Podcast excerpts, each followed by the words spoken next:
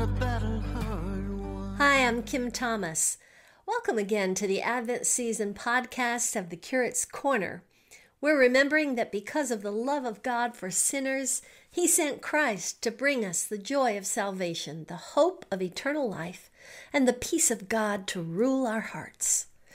Once again, we remind you to download the PDF accompanying this podcast at advent.thevillagechapel.com or in the show notes below. Today, for our classic meditation, I wanted to introduce you to Vance Havner, who was born in 1901 and died in 1986. He was a prolific writer and known for his witticism and ability to get to the point in memorable and distinct phrases. These skills served him well as he became a traveling itinerant minister. He described himself as uh, more of an old time exhorter and revivalist than an evangelist, speaking to the saints more than evangelizing the lost. He was known to say, I have come to comfort the afflicted and to afflict the comfortable. The man from Jugtown, rural North Carolina, would travel to preach in almost every state, holding some 1,000 meetings and preaching an estimated 13,000 times. He was very passionate about preaching in churches because he saw that plenty of church members seem to be shaky about what they believe, while not many are shaken by what they believe. I think that's a really insightful point that many people weren't very certain about what they believed, and most importantly, not even shaken by what they believe. In other words, not moved by what they believe. He attended Catawba College, Wake Forest University, and Moody Bible Institute, never graduating from any of them. And so most people really said that they thought of Vance Havner as a largely self taught man who usually had his nose in the Bible. Today I'll read his uh, Christmas Day devotional from his daily reader, Day by Day, which was published in 1953. I have uh, my own copy of that that was my mom's, and I actually I remember my first introduction to Vance Havner was when we lived in Japan when I was in seventh and eighth grade, my dad was in the Navy and we were stationed over there. And my mom was in a Bible study while dad would be um, out stationed on a ship. So he would be away from home most of the time. And mom was a part of this Bible study and they had um, recordings. Believe it or not, they were reel to reel recordings. And they would listen to them on Wednesday nights and they were Vance Havner recordings. I would uh, babysit for a family every Wednesday night so they could attend this Bible study, and they were Vance Havner um, recordings. Really interesting. It was a long, long time ago, but I remember they had a. Uh, he had a great impact on this group that would get together every Wednesday night.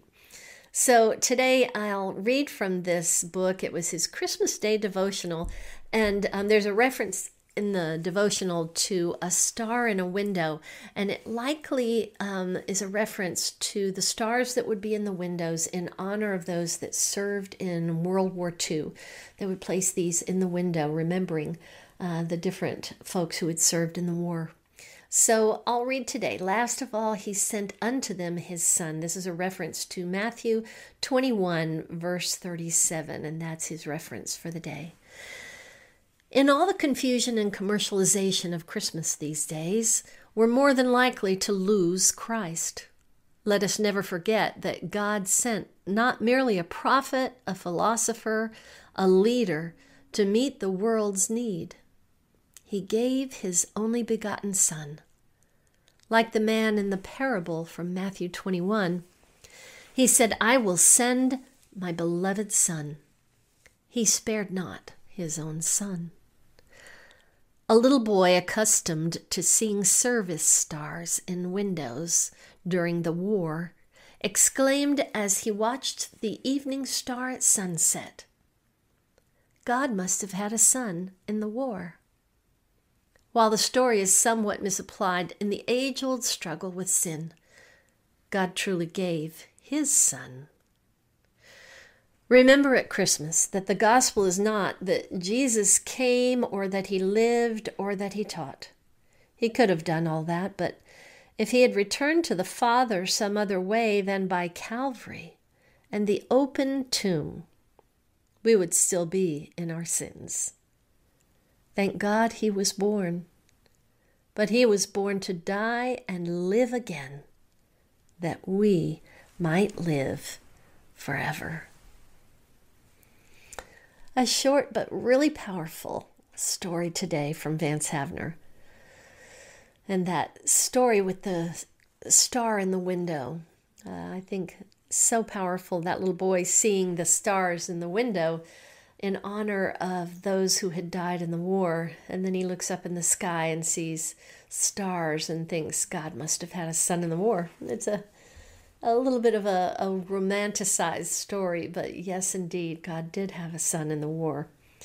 And we're grateful that God sent his son in this Advent season. We remember that. And even as we look up and see this, the stars in the sky, uh, we remember that, that he sent his son for us. Today, our scripture focus is from Romans 15. May the God of hope fill you with all joy and peace in believing, so that by the power of the Holy Spirit, you may abound in hope.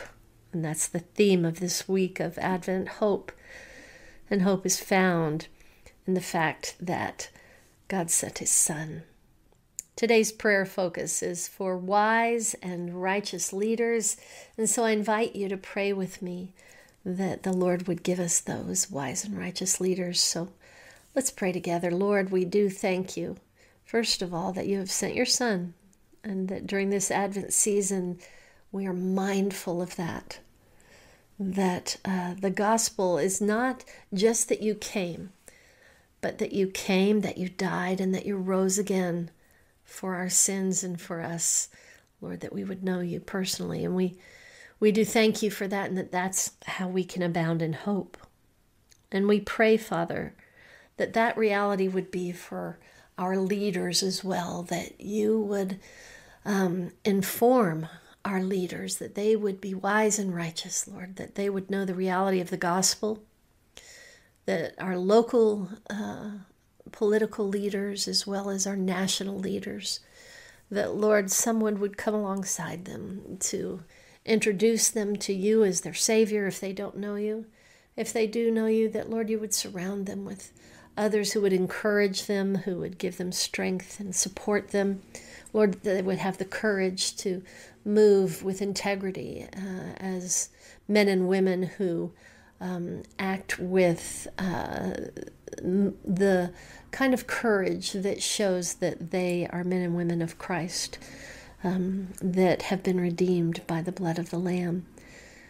We thank you, Lord, that uh, that reality is true and that it makes a difference in how we live. And so we pray for our leaders, Lord.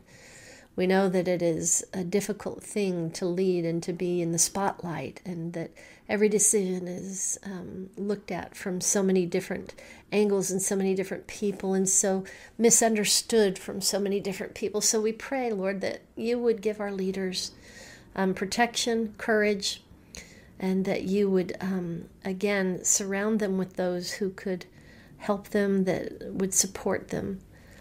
Lord, most of all, we just pray that uh, you would give them spiritual insight, that um, you would lead them and direct them, that you would give them the uh, direction to know what it is to be wise and righteous as they lead us.